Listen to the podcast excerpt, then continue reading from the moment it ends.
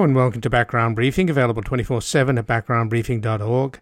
I'm Ian Masters, and today we'll examine a number of stories and issues in the news.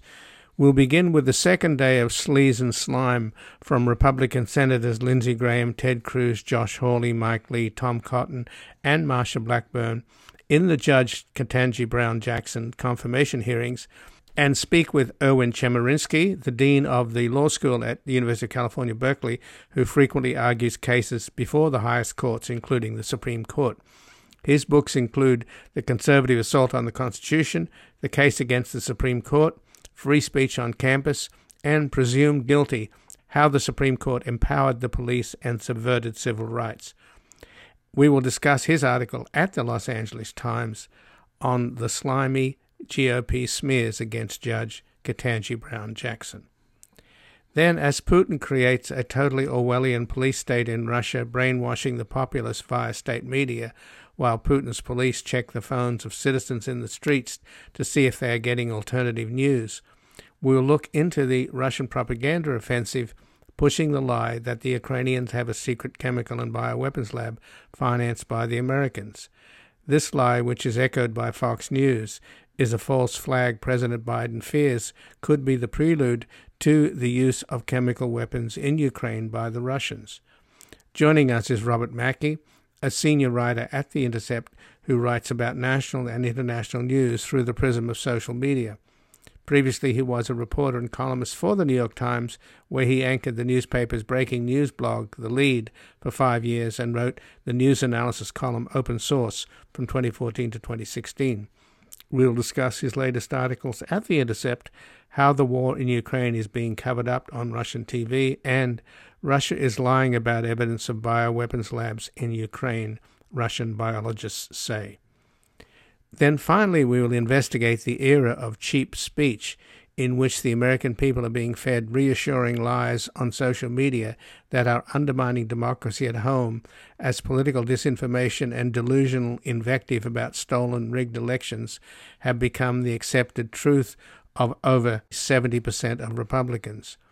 Joining us is Richard Hasen, the Chancellor's Professor of Law and Political Science at the University of California, Irvine.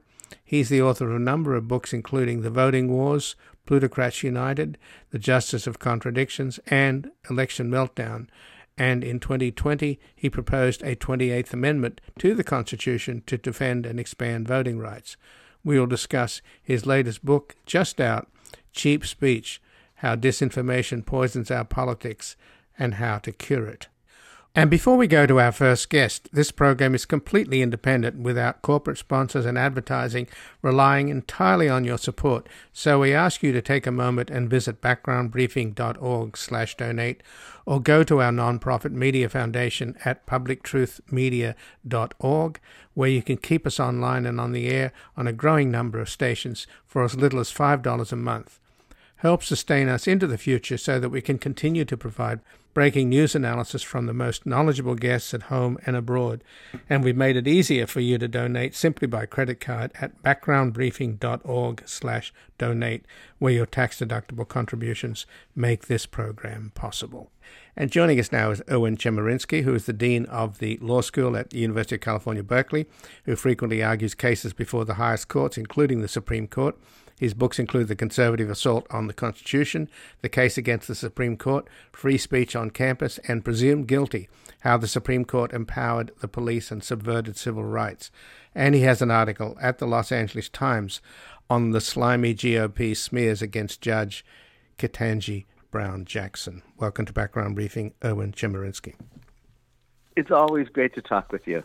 Well, thanks for joining us, Erwin. And since your article appeared, the sliming has intensified and it's continued today uh, in the second hearings with Senator Lindsey Graham attacking her. And of course, we've already seen these vicious attacks from Ted Cruz, from Josh Hawley, from Marsha Blackburn, from Tom Cotton, and they're all pounding away on this bogus idea of trying to slime her and portray her as being soft on child pornography, which of course is so heinous. So it's all very transparent.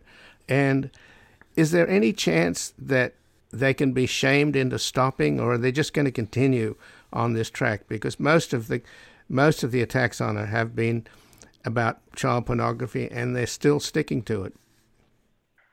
Unfortunately, I think it's going to continue. These Republican senators are playing to their conservative base, and they're doing so in a way that sends a message that will help them politically. I think they have no shame on this. There is no indication whatsoever that Judge Jackson has ever been soft on pornography. There's no indication that there's going to be issues coming before the Supreme Court about the 1619 Project or about a book for children about racism.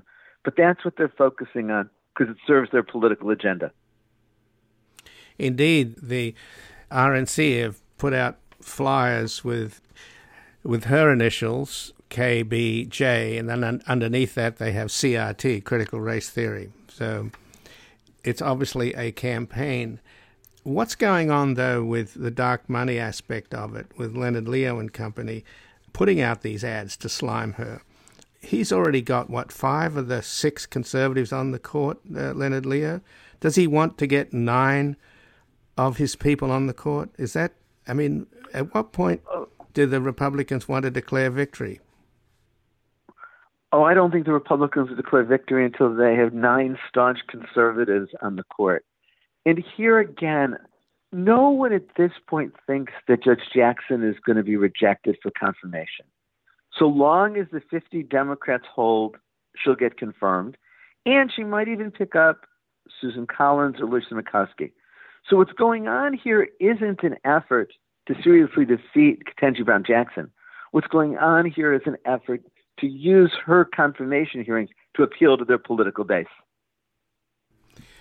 Well, it seems to be also payback, isn't it? Uh, particularly with Lindsey Graham today going on about the African American female judge from the California Supreme Court who the Democrats filibustered.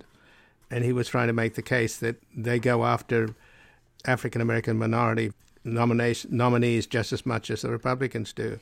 So, and he was also yesterday was talking about Kavanaugh, etc. And you recall that in the Kavanaugh hearings, it was Lindsey Graham who sort of turned it around after Kavanaugh was under a withering attack, and then suddenly Lindsey Graham came to his defense, and it seemed to rally the Republicans, and eventually, of course, he was confirmed.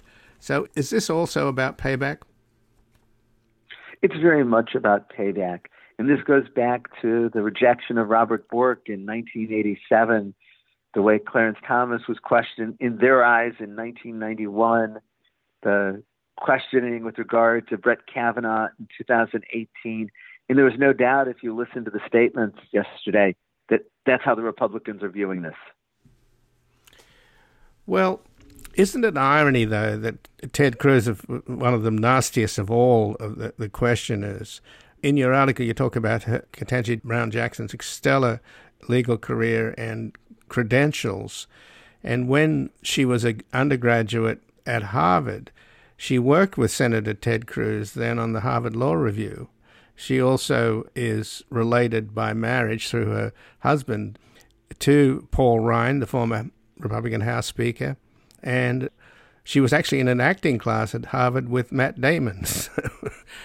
um, that I didn't know. The rest I had heard.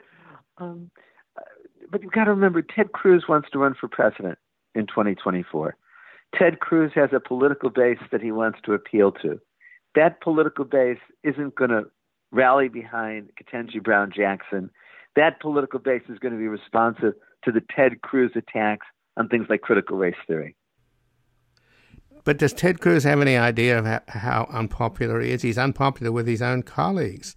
And he may be popular in Texas, but I cannot imagine. I think Ted Cruz cares about two things. One is being popular enough to get elected to the Senate from Texas, and hopefully being popular enough to get the Republican nomination for president and then to win the presidency. Whether he's sufficiently popular for that, none of us can know at this point in time. And again, I'm speaking with Erwin Chemerinsky, who's the Dean of the Law School at the University of California, Berkeley, who frequently argues cases before the highest courts, including the Supreme Court. His books include The Conservative Assault on the Constitution, The Case Against the Supreme Court, Free Speech on Campus, and Presumed Guilty How the Supreme Court Empowered the Police and Subverted Civil Rights. And he has an article at the Los Angeles Times on the slimy GOP smears against Judge Ketanji Brown Jackson. So, what's happening to the country then in terms of a really qualified? I mean, I find her just breathtakingly qualified. The way she handles herself, these attacks are, are nasty, they're withering. She doesn't take the bait. She remains serene and sensible and confident. And what, 500 cases? She seems to remember all of them. It's extraordinary. And of course, you know that the opposition has gone over everything with a fine tooth comb and they're pulling all kinds of stuff out of context. But she seems to be able to parry them at every turn. So this is about an incredibly qualified person, more qualified than most uh, of the nominees that come forth for the Supreme Court, and yet she's being pilloried. So is this a, an example of a kind of anti intellectualism? That's going on in the country? Some revolt against qualified people? Oh, I think there's some of that. I think there's some of it of just reflecting the deep political polarization in our country at this point in time. I think that some of it is also thinly veiled and not so thinly veiled racist appeals. I think a lot of this, you're soft on crime, is very much trying to play on long standing racist tropes. So the fact that her uncles, uh, one was a chief of police in Miami, another police officer in Baltimore, that just that has no traction. If you, if you're racist, obviously, all bets are off. It has no traction with the Republicans who would vote against anyone who President Biden nominated. Now, whether or not for some of the more moderate Democrats that background is helpful, we'll never know unless they tell us. So, in terms of the possibility of another nominee uh, coming up to the Supreme Court, as your article points out, double standard doesn't even to begin to describe the situation vis-a-vis Mitch McConnell, who's also been vicious in his attacks and says that she has, as you say uh, in your article, a special empathy for criminals. He, of course, stymied the possibility of Merrick Garland, what, 10 months, I think, before the end of uh, Obama's tenure, or maybe almost a year. And then when the shoe was on the other foot, he rushed through Amy Coney Barrett just six weeks after Justice Ginsburg died. So does this come down to? I mentioned Leonard Leo, and, the, and I, I, find that extraordinary that this one man has had such outsized influence in choosing all these candidates and finding the dark money to finance them and getting five of the six conservatives on the Supreme Court. That in itself is shocking when you think about the lack of diversity on the court if they're all chosen by the same person with the same kind of mindset. So, is there any possibility that the Democrats can, I mean, have they learned a lesson here? Maybe it's too late. The, the only conclusion one can come to uh, is that the Republicans have taken the Supreme Court far more seriously uh, and have obviously invested enormously in their project, and uh, now they've got a six to three majority, and it's going to be hard to turn the tables, isn't it? The Republicans have taken the Supreme Court much more seriously than the Democrats. Also, the accident of timing in terms of when there's been vacancies has been kind to the Republicans. Donald Trump picked three justices for the Supreme Court. The last three Democratic presidents, Jimmy Carter, Bill Clinton, Barack Obama, served a total of 20 years in the White House. In those combined 20 years, they picked only four justices. So, is there a chance of another one, do you think? We don't know, of course, but if after the midterms, as a lot of people predict, the Republicans will do well, Biden would be pretty much a lame duck. If he got a a chance at a new nominee, would McConnell pull the same stunt? oh, as he absolutely. did I with, think with if Merrick the? Republic, yes, I think if the Republicans take the Senate in November, no Biden nominee for the Supreme Court has a chance of confirmation in the last two years of the Biden presidency. Now, I also think it's uncertain whether there'd be a vacancy. Clarence Thomas is 73, and he's the oldest of the justices. No, and Samuel Alito 71. They're the only justices in their 70s. Um, Sotomayor, Roberts are in their late 60s. Um, but then you get to justices who are much younger than that. Um, Kavanaugh, I guess Kagan's in her early 60s, but Kavanaugh and Gorsuch are in their 50s. Barrett is 49. Judge Jackson is confirmed she's 51. So I don't expect a vacancy, but of course, you never know in terms of health. The unexpected can happen. So, if the Republicans take the Senate in November, uh, would that mean then that they'd also stymie uh, Biden's uh, nominees for the federal bench? Yeah, I think that if the Republicans take the Senate, not only will no Supreme Court nominees be confirmed, but the Republicans will confirm very few Court of Appeals and district court judges. And that's exactly what happened in the last two years of the presidency, which is why when Trump came in, there were a huge number of open vacancies. Well, because they stalled it enormously through Obama's period, right? Do you think he was sufficiently focused on getting people on the court, or is it just? I mean, was there anything else he could have done about the Merrick Garland thing? At the time, I wondered if there was something that could be done because it was so brazen. No, there was nothing else that President Obama could have done because he can't force the Senate to hold hearings. He couldn't force the Senate to take a vote. So we are left now with uh, the possibility, at least we'll maintain a six to three. At least you have three non Leonard Leo judges on the court, right? That's and I think that Judge, Justice Jackson is confirmed because of her life experiences, may influence the other justices in some cases, but none of us should be naive. It's a six to three court, and five of those justices are staunch conservatives. And in the issues where ideology matters, it's going to be six to three or at best five to four. Justice Jackson replacing Justice Breyer isn't going to change the overall ideological composition of the court.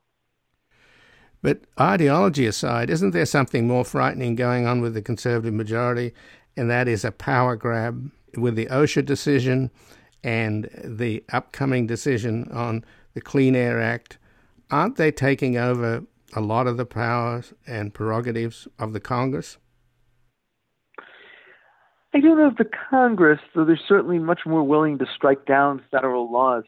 Um, I do think that the conservatives on the court want to limit the power of administrative agencies.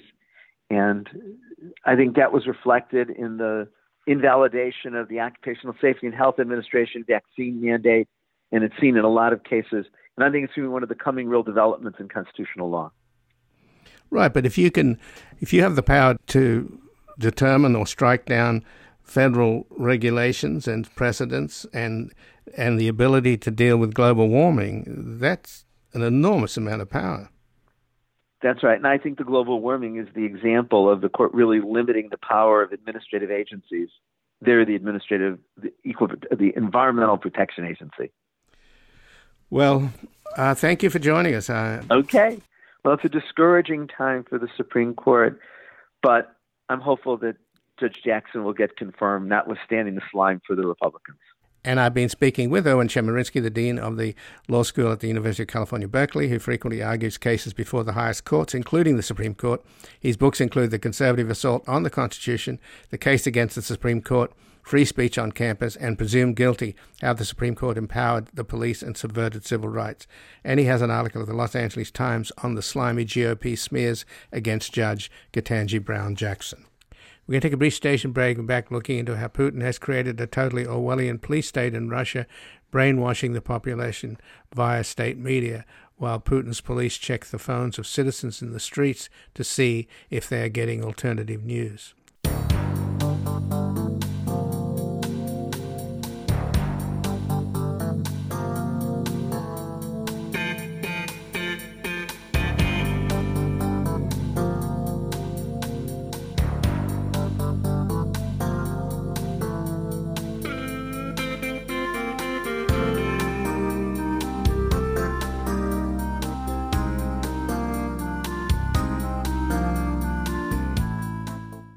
Welcome back. I'm Ian Masters, and this is Background Briefing, available 24 7 at backgroundbriefing.org.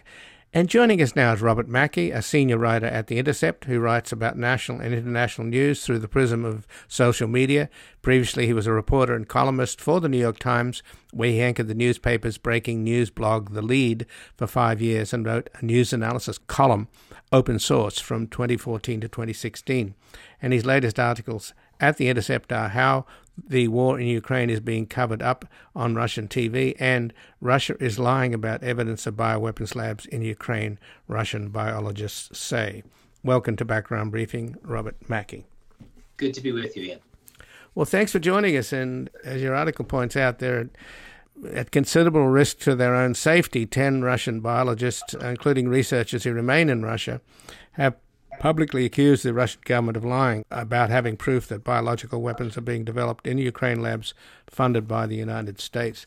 Of course, this has not stopped the avalanche of propaganda uh, coming from Putin, from Lavrov, from Russian media, and and some of their sympathizers here in the United States, Tucker Carlson, Tulsi Gabbard. I was just looking at a, a site, Covert Action, a complete full-on Russian propaganda on that.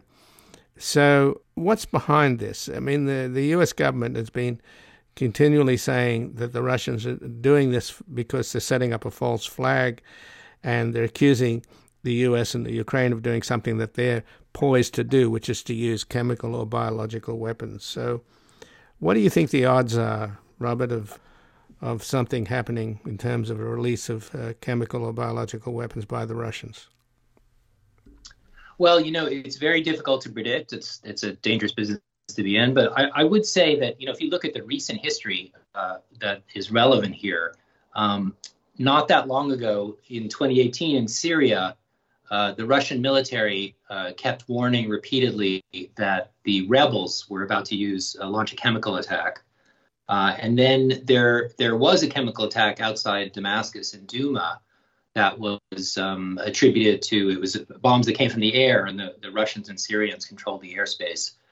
Uh, and so the, there was an there was a very concerted effort by the Russian military uh, then to come up with a cover story to say that the uh, bombs had not been dropped by the Syrian government.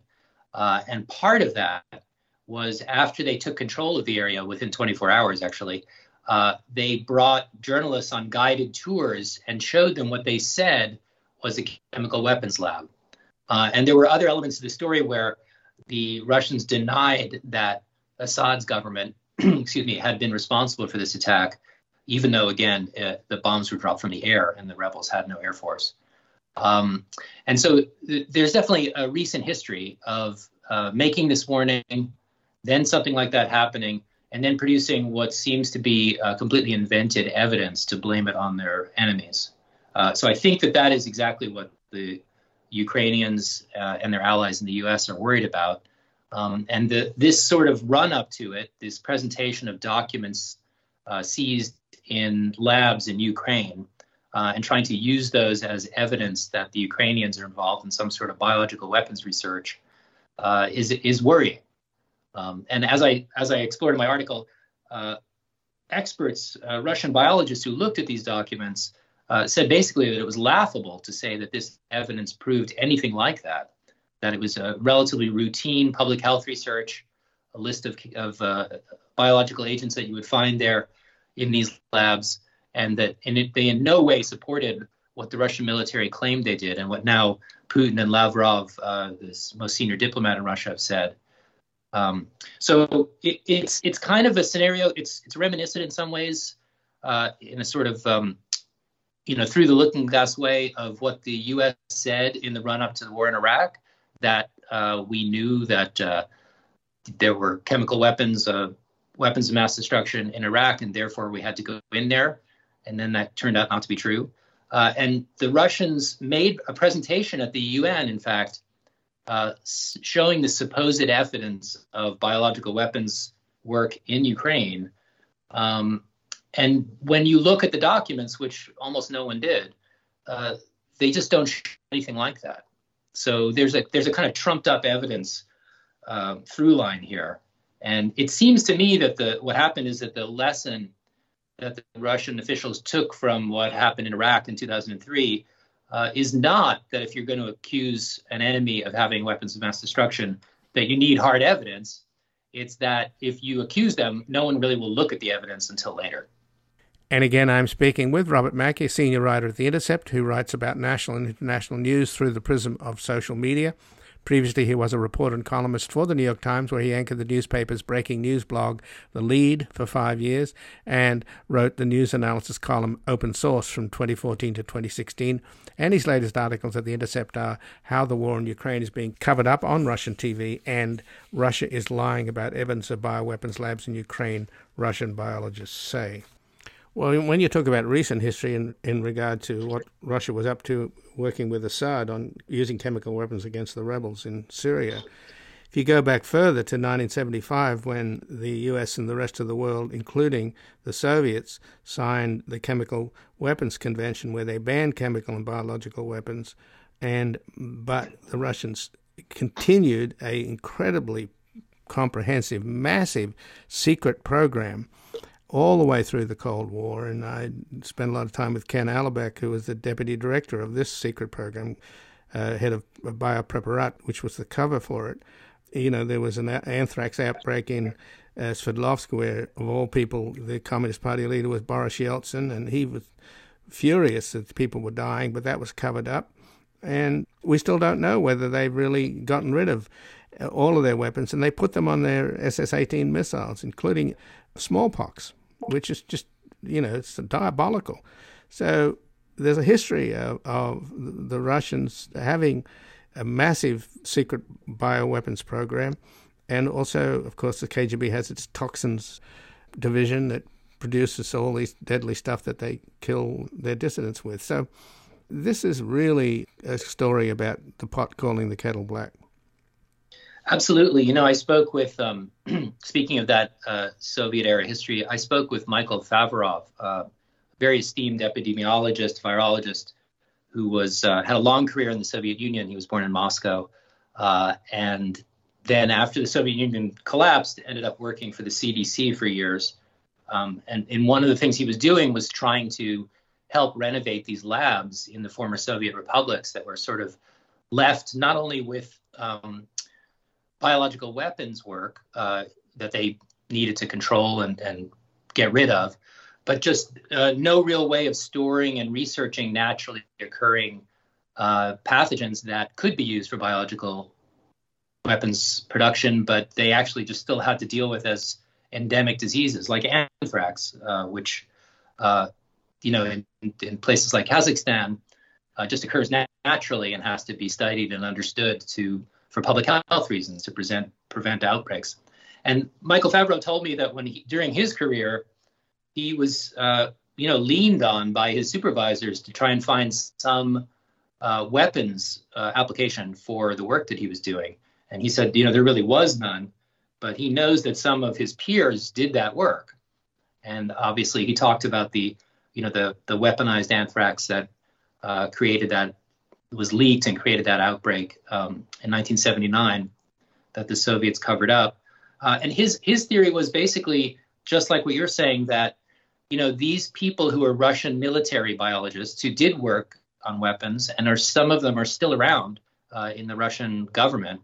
Uh, when they see the U.S. having more sophisticated labs, paying for more sophisticated labs in former Soviet states, they basically can't help but project that they must be doing what we were doing, that this must be about biological research. But I think the an important thing that gets lost in you know discussions of this for, for some of us here in the West and non-experts is that you know the question of if we don't know, it's like you know a black box. If we have no idea what's happening somewhere, we could think the worst.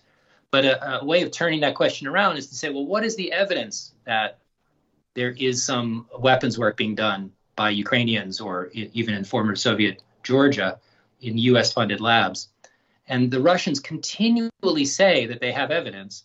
And every time you download the documents, which they put online and make available to, to read, every time you download documents and look at them, it's incredibly clear that these are not documents that in any way indicate any uh, weapons work.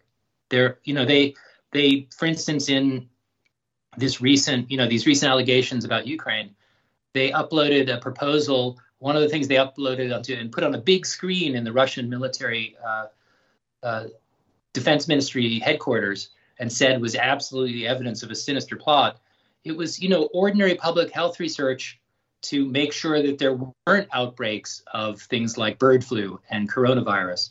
And when researchers in Ukraine were studying the flight of migratory ducks that start off in Ukraine and then fly to Russia at a different part, time of the year and just tracking to make sure that there was no disease that could cause an outbreak in people. The Russian military showed these graphics and came up with this crazy theory that this was about weaponizing the ducks, about intentionally infecting the ducks with some sort of avian flu that would only affect ethnic Russians. I, I mean, there's no, not only is there no evidence for this, but when scientists look at it, it's just laughably insane. It just doesn't make any sense.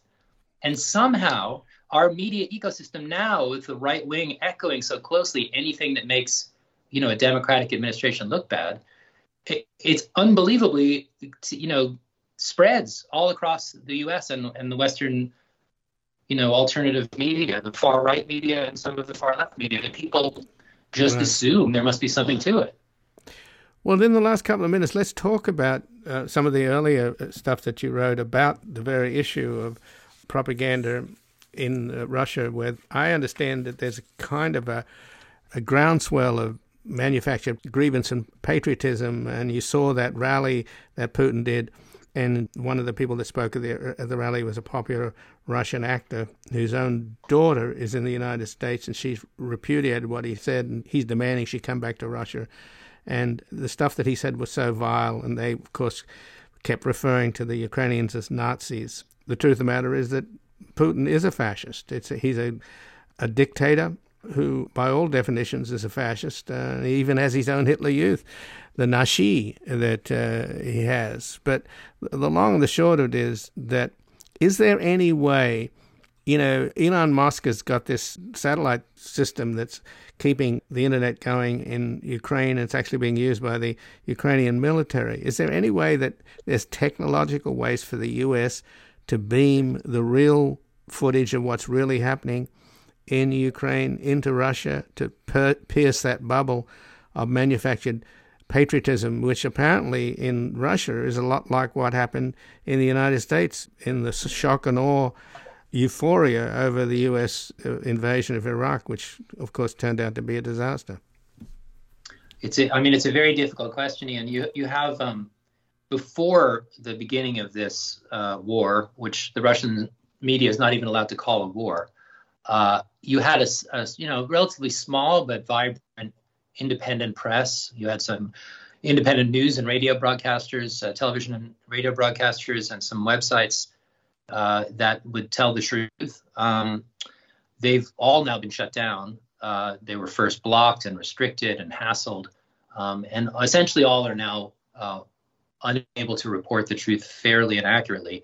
The one uh, Novaya Gazeta, which was which Anna Politkovskaya wrote for before she was assassinated, uh, whose editor won the Nobel Peace Prize last year, uh, even they uh, have continued, uh, but have to they're they're staying within military censorship, but not using the word war. Um, so the what I'm saying is it's difficult because the the situation is that people, uh, maybe 10 or 15 percent about of Russians, it's estimated, would get their news from sites like Facebook and Instagram and Twitter. Uh, and now that those sites uh, have been made almost entirely inaccessible, even Google News today was blocked in Russia. Um, state television is incredibly powerful. And you already had a situation where a lot of people, that's how they got their news. And you see these remarkable stories that uh, the BBC and the Times have done that people are saying in Ukraine who have family in Russia, uh, you know, they're telling them what's happening, and their family in Russia don't believe them. They're saying to them, "No, there is no war, and they're they're Nazis running your country."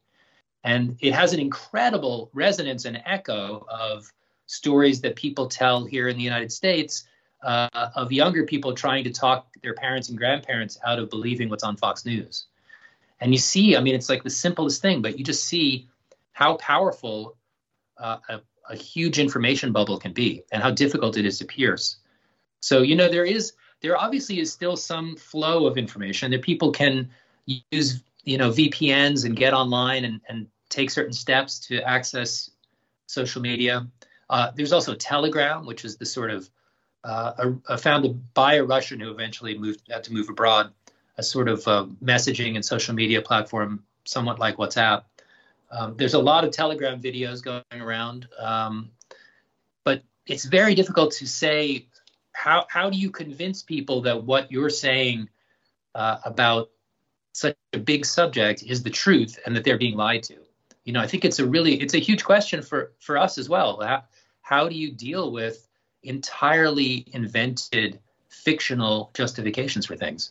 You know, you see, unfortunately, the Russians, like Trump, and and the Republicans have incredible what they call message discipline. You know, this lie, this lie, for instance, about the shelling of the maternity hospital, uh, the images of it that, that horrified the world.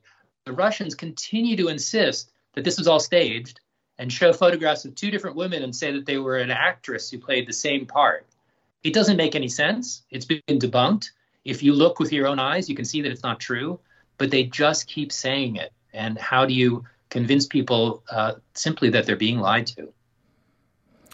Well, yes. How do you convince people that Tucker Carlson and Fox News are lying to them? We have the same problem here. So I thank you for joining us, Robert Mackey.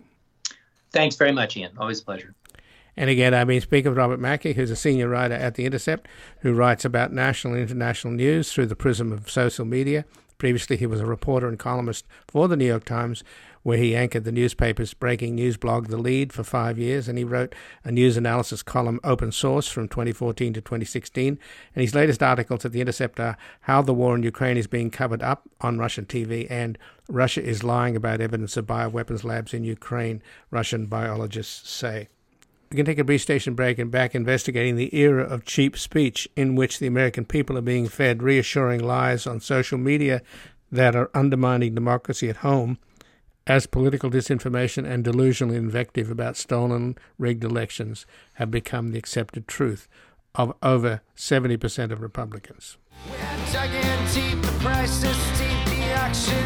Such a creep. The lights went out, the orange dry, we blamed it on the guy. Shit so thick you can stir with a stick, free Teflon, whitewash presidency. We're sick of being jerked around, wear that on your sleeve. Broadcast me a joyful noise into the times, Lord. Count your blessings. We're sick of being checked around. We all fall down. Welcome back. I'm Ian Masters, and this is Background Briefing, available 24 7 at backgroundbriefing.org. And joining us now is Richard Hasen, the Chancellor's Professor of Law and Political Science at the University of California, Irvine. He's a nationally recognized expert on election law and campaign finance regulation and is the co author of the leading casebook on election law. He served as founding co editor of the quarterly peer reviewed publication Election Law Journal and is the author of a number of books, including The Voting Wars, Plutocrats United, The Justice of Contradictions, and Election Meltdown. And in 2020, he proposed a 28th Amendment to the Constitution to defend and expand voting rights. And his latest book, just out, is Cheap Speech how disinformation poisons our politics, and how to cure it. Welcome to Background Briefing, Richard Hasen. Good to be back with you. Well, thanks for joining us. And uh, your book argues that these false claims about the fairness and integrity of the American election system pose a huge risk to American democracy. And they're hand in glove with massive voter suppression going on across the country at various Republican controlled legislatures, many in key swing states. So this, I just find it so extraordinary, Rick, that Donald Trump lost this election. He's psychologically incapable of accepting defeat. Maybe he can blame his father for brutalizing him about you can't be a loser. But because this one man can't, can't face the fact that he lost, he's invented this entire scenario that he won. But the amazing thing is that it has spread uh, into the Republican Party and into a, what 40% of the American people. It's hard to know exactly how many. At least something like 70 to 80% of Republicans believe in the stop the steal lie. So, how did this metastasize? What does it say about us as a country and as a people who are so. Are we any better than the Russian people now being brainwashed with Putin's lies about Ukraine? Well, I certainly think we're much better off than uh, the uh, availability of information uh, that is uh, coming out in Russia today. But that's a pretty low bar. What I argue in cheap speech is that the uh, if we had the same polarized politics of today, but we were living with the technology of the 1950s, it's much less likely that we would have had millions of people believe the false claims that the 2020 election was stolen, uh, or that we would have had the insurrection at the Capitol. Unlike the situation in the past, where uh, our information was filtered through reliable intermediaries, like um, you know, think of Walter Cronkite or your local newspaper. Today, um, it is very easy for false information and misleading information to spread. It's very cheap to produce that. It's very expensive to produce good information. It costs a lot for investigative journalism and, and for deep uh, dives into policy issues and electoral issues. And the economic model that supported local news has collapsed, leaving um, news deserts in some places, uh, leaving uh, an opportunity for fake news to spread. And so uh, it is just much easier today for false information to take hold when someone who is a demagogue like Donald Trump is trying to promote it for political reasons and when uh, some Trump supporters promote it for financial reasons. Some people have gotten very rich off the st- stop the steal lie. So the term that was coined that he that is the title of your new book, uh, Richard Hasen, Cheap Speech. Uh, that was coined by Eugene Volokh, a First Amendment scholar at UCLA. Uh, he coined the term back in 1995 to refer to this new era of communications uh, technology. That I guess at the time when there was sort of euphoria, certainly it, it seems to be associated with the uh, kind of techno utopianism of what the internet would bring, but we've now experienced the dark side of the internet, haven't we? Sure. And so the term cheap speech comes from a law review article that Professor Eugene Volokh of UCLA wrote in the mid 90s. And, and as you say, he was very optimistic about what it would mean for democracy to lose these intermediaries and for us to move from a trickle of information to a tidal wave of information. Anyone can put up anything at any time and, and, and get the word out. Um, he thought this would be great. But uh, I, I use cheap speech not just in the sense of speech now being inexpensive to disseminate, but also that lower valued speech, cheap speech in, in that sense, is easier to produce and has a means of gaining a foothold in a way that it didn't before. And so I think we have to think about how we protect democracy and our voters in this information age where we have a commitment both to free and fair elections and to the First Amendment ideals of free expression. So, you know, you can't just pass a law and say, don't lie about the election being stolen and expect that we could have a, a government bureaucrat fairly implement that. So it becomes a very difficult legal and social issue to think about how you deal with this you know, massive uh, rise in false uh, and vitriolic speech that undermines our democracy. Uh, you don't want something where the cure is going to be worse than the disease, but you do need to do something so that voters can continue to have access to reliable information to make sensible voting decisions. Doesn't it go beyond voting, Richard Hasen, in the sense that uh, we now live in post truth America where there is no sort of consensus about what is real as what is true? people do their reality shopping. Liberals uh, watch MSNBC, conservatives Fox, Christians Christian broadcasting. How do you bring about a national consensus about what is true and what is real? So I think the, the social science shows that there's somewhat less siloing or echo chamber effect than um, is commonly thought. Um, so while it's true that you, the conservatives flock to Fox and, and liberals flock to MSNBC or, or whatever, um, most people are getting information from a variety of sources. There's uh, maybe tw- 25 to 30 percent of the population that uh, seems to be taken in uh, by misinformation. And you know, I don't know that there's going to be any change, legal or social, that's going to get to those people. The concern is the remainder of those in the center, and to make sure that they remain in within the world of reality. And so, you know, how can you bolster accurate information? So, just to make this a little more tangible, uh, one thing that I'm worried about is the rise of deep fakes. These are uh, manipulated audios and uh, videos that can be used to make it appear as though a politician or someone else is, is doing something scandalous, uh, you know, uh, saying a racial epithet in, in some kind of sexually compromised position or, or having a kind of a health uh, crisis. And this you know, has the potential to swing elections, uh, you know, if, if it's done well enough. And so one of the things I argue for is that uh, when such manipulated media is shared on social media or on a broadcast television or cable television, it would have to be labeled as altered, right? So that would not deprive voters of the ability to see the video, uh, but it would let voters know that the information they're seeing is altered. Or if someone poses as a black activist, as Russian government agents did in 2016, and say, you know, don't vote for Hillary Clinton, she hasn't done enough for the black community uh, that voters would be able to have information about whether or not that was, this was really coming from other African American voters or was in fact coming from a foreign power. So I want to deal with some of these problems by providing voters with more information so that they can make better choices. And that's a way of not censoring speech, which would potentially violate the First Amendment, but giving voters better context. And again, I'm speaking with Richard Hasen, the Chancellor's Professor of Law and Political Science at the University of California, Irvine.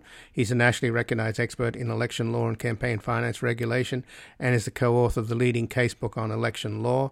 And he served as a founding co editor of the quarterly peer reviewed publication Election Law Journal and is the author of a number of books, including The Voting Wars, Plutocrats United, The Justice of Contradictions, and Election Meltdown. And in 2020, he proposed a 28th Amendment to the Constitution to defend and expand voting rights. And his latest book, just out, is Cheap Speech How Disinformation Poisons Our Politics and How to Cure It. So, what kind of mechanism, though, would you have? You know, what kind of referees or umpires would there be to brand these deep fakes and put a, a label on them. I mean, the conservatives are furious with, and particularly Trump is, uh, with Facebook or Meta for banning him, and they've been getting a lot of flack for it. But you know, clearly, uh, these platforms they don't allow pornography, for example. So they seem to have mechanisms. Are you satisfied with the mechanisms they have, or is there some kind of national standard that could be accompanied by these new laws? Right. So I think, first of all, we have to recognize that these companies are private actors, just like um, KPFK or uh, Fox can decide what content to include or exclude. These platforms have that same right, and so they uh, can decide. You know, do you want to have Donald Trump on your platform or not? And you may remember that in the aftermath of the January 6th insurrection, uh, he was deplatformed from both Facebook and Twitter, a decision I think took too long for them to make, but was the right decision. And Facebook is going to have to go back, uh, uh, and the, the deplatforming of Trump expires on January 7th, 2023, unless it's extended. So there's a big decision coming there. Uh, so a lot of this is going to be done through pressure from consumers on the platforms to do the right thing. In terms of laws, and I think you raise a really important point about who's going to make the decisions. The only kind of laws I think that are consistent with our commitment to free speech and to the First Amendment that could either require labeling or of, of deepfakes or something like that, or uh, in a very narrow context, limit uh, speech. And this I would only apply to either foreign spending or to speech that lies about when, where, how people vote, saying Democrats vote on Tuesdays, Republicans vote on Wednesdays, or, or to take a real case a Trump supporter in 2016 who targeted messages at African Americans that say uh, that said that uh, uh, voters could vote by text or by social media hashtag. I think you can have laws. It wouldn't require government discretion. We all know what day election day is. It's an empirically verifiable fact. If someone lies about when election day is or that you can vote by text, you can enforce that. You have a government uh, prosecutor enforce that. Uh, similarly, the Federal Election Commission already enforces laws that require disclosure of certain campaign finance information. That could easily be extended to any time a video is altered in a particular technical way to make it appear as though someone is saying or doing something that they haven't said or done. Uh, that would be an empirically verifiable fact, and a failure to label that when it's posted on media or social media could subject someone to a fine. So I do think that these kinds of laws can be enforced without raising the specter of uh, of, of um, you know a government censor with discretion. Uh, so there there are ways to draw lines. Uh, I don't know that the Supreme Court would agree with exactly where I draw the lines, and in fact, Justice Clarence Thomas, who had um, in the past been very opposed to any kind of regulation of speech in the political sphere. He he doesn't even support campaign finance disclosure laws under the First Amendment, thinks they're unconstitutional. Recently wrote a gratuitous uh, um, concurring opinion in a case where he suggested that it would be constitutional to force um, companies like Meta or Twitter to carry the speech of a politician like Donald Trump, even if they lie about elections, even if they uh, promote violence. And so I think we're moving into a very dangerous space where the First Amendment could be used not simply to deregulate some politics, but to require that certain uh, private speakers carry uh, speech that is dangerous. Well, both uh, Clarence Thomas and Neil Gorsuch on the Supreme Court have signaled that they want to overturn the libel laws, which Donald Trump wants to do, and make them more like the British libel laws.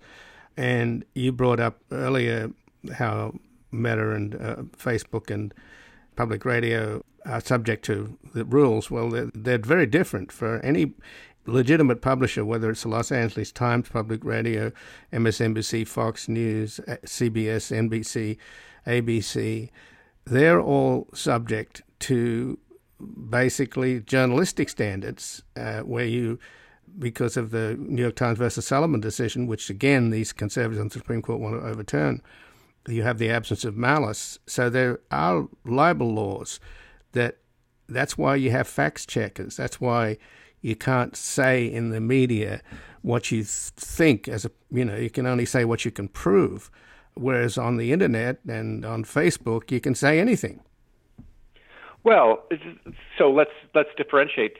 There is a federal law, um, Section 230 of uh, the Communications Decency Act, which says that we're not going to treat uh, Facebook or Twitter as a publisher uh, who could be sued for defamation. So if I write something defamatory in an op-ed and it gets published in the New York Times, not only could I be sued, but the Times could be sued. And, and so if I post that on Twitter, I can still be sued. Uh, it's just that Twitter can't be sued.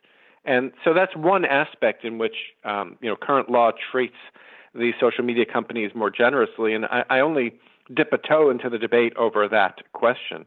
But I do think that more broadly, um, whether Section 230 says it or not, these social media companies are publishers. The, as you said earlier in the interview, they decide to exclude pornography and hate speech. They decide what um, posts to promote or demote or hide these decisions are publish, publishing decisions, whether they're considered publishers or not. And because they are private entities, I don't think that the government can tell them you must carry the speech of a particular politician. Uh, but yet, that is the direction in which I think at least one justice on the Supreme Court is willing to let states like Florida, which already passed one of these laws and it's on hold because it's been challenged in court, this is a direction where things might end up going. Well, we also had, uh, in terms of money in politics, and uh, obviously that's a huge issue, along with lies that we're discussing here, and the whole edifice of lies that's created the Stop the Steal movement, which is now pretty much accepted by the Donald Trump's Republican Party, which he clearly controls, and he's, uh, for all intents and purposes, running for a second term in 2024. So there's a huge issue here about uh, what's going to happen with all of these voting restriction laws that'll come into play in, in November in this election and then will obviously impact the 2024 election. But the other thing that's huge along with our discussion, uh, Richard Hasen, is of course is uh, campaign finance. And last year, Americans for Prosperity Foundation versus Bonta, the case before the Supreme Court, it signaled, as you've written, that they're going to apply a much closer scrutiny to disclosure laws than they have in the past. So, in other words, after Citizens United, there was an attempt to pass the Disclose Act, which the Republicans uh, shut down. But now the Supreme Court seems to be taking it even further away from disclosure, which is what even Scalia he what he was in favor of disclosure, was he not? So what's happened to the Supreme Court in terms of the right wing faction? They've moved further to the right than Scalia. Well, it's interesting because uh, on the one hand, uh, as I mentioned a few minutes ago, uh, and, and, as you uh, also mentioned, uh, you've got some of the justices that believe that it should be easier to sue under libel laws, uh, get rid of the actual malice standard, which would chill journalistic investigations into politicians. And Justice Thomas has suggested that social media companies that are private companies could be forced to carry the speech of politicians they don't want to. But on the other hand, campaign finance disclosure laws, um, like the kinds I described, where um, spending on advertising on the internet would have to be fully disclosed as it is today if that advertisement appears on radio or television. Uh, also, laws that would require uh, disclosing that that um, videos are altered. Uh, there's a real question as to whether or not those would be upheld. Uh, in the past, uh, justices like Justice Scalia joined with more liberal justices like Justice Ginsburg in believing that disclosure was a good way of helping voters make decisions about what speech they should believe and what they shouldn't. Uh, Scalia famously said that uh, it doesn't represent the home of the brave to have anonymous speech, anonymous hit pieces against politicians. People should stand behind the speech that they're willing to make. But Justice Thomas has always taken a contrary position, believing much more in anonymity of uh, speech. Uh, and it does appear from the Supreme Court's decision last summer in Americans for Prosperity Foundation versus Bonta that they're willing to be much more skeptical of disclosure laws in the past. And I think part than they have been in the past. And I think part of that has to do with the fact that um, conservatives on the court, like Justice Alito, Justice Thomas, Justice Kavanaugh, feel like conservatives are under siege and they should be allowed to speak without uh, any consequences. And th- this is really, um, you know, kind of analogizing the Koch brothers to those who supported the NAACP in Alabama in the 1950s and who faced cross burnings and violence against them. And it really is not that way. There are not those kinds of threats of violence uh, the way we had before. And when you can show that there's a threat of violence, the Supreme Court has long said that when there are real threats, then you can get an as applied exemption from disclosure laws. What these justices are signaling is not, you know, uh, is not creating exceptions, but instead saying generally that these laws potentially are not constitutional. And, and that's going to make it harder for voters to make accurate decisions and, and allow for misinformation and disinformation to flow even further. And of course, Americans for Prosperity Foundation is controlled by the Koch uh, brothers or the Koch brother now. They're not exactly short of uh, a few dollars. They're among the richest and most powerful people in this country, and they're actively involved in politics. So, just in the last minute, Rick, can you just tell us a little about uh, what's in your proposal for a 28th Amendment to the Constitution? Well, so uh, so this is a, a, a, beyond the scope of cheap speech, but I do believe that um, we need an affirmative right to vote in the United States Constitution. Uh, right now, there's only negative protections for voting in the Constitution. If a state grants voting rights, it can't discriminate on the basis of race or gender or age over the age of 18, etc. But I think we need an affirmative right to vote. There is not even a right to vote for president, and state legislatures could decide in future elections that the legislatures themselves will choose the presidential electors uh, for that state. And uh, I think many Americans would be shocked to learn that they do not have the right to vote for United States president um, that's something I think that should be in our Constitution. Well, Richard Hasen, I thank you very much for joining us here today. Thank you.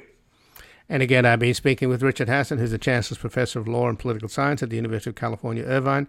He's a nationally recognized expert in election law and campaign finance regulation and the co author of a leading casebook on election law. He served as a founding co editor of the quarterly peer reviewed publication Election Law Journal and is the author of a number of books, including The Voting Wars, Plutocrats United, The Justice of Contradictions, and Election Meltdown. And in 2020, he proposed a 28th Amendment to the Constitution to defend and expand voting rights. And his latest book, just out, is Cheap Speech How Disinformation Poisons Our Politics and How to Cure It. This has been Background Briefing. I'm Ian Masters, and I'd like to thank producer Graham Fitzgibbon. And to help us sustain this program into the future and assure it remains free to all, please take a moment to support us by going to backgroundbriefing.org slash donate or publictruthmedia.org, where you will find our non-profit Public Truth Media Foundation, where your tax-deductible donations, large and small, keep us broadcasting. And if you missed any of today's program and would like to explore our vast archives, you can find us at backgroundbriefing.org, where we'll include extended interviews searchable by topic and have made it easy for you to sign up for daily email updates that provide links to resources, articles, and books discussed on the program. Also, you can find links there to subscribe wherever you get your podcasts, and we also encourage your ratings and reviews on these platforms. Find us on Twitter and Facebook at Ian Masters Media and please do help us reach more listeners by sharing this program with friends, family, and colleagues.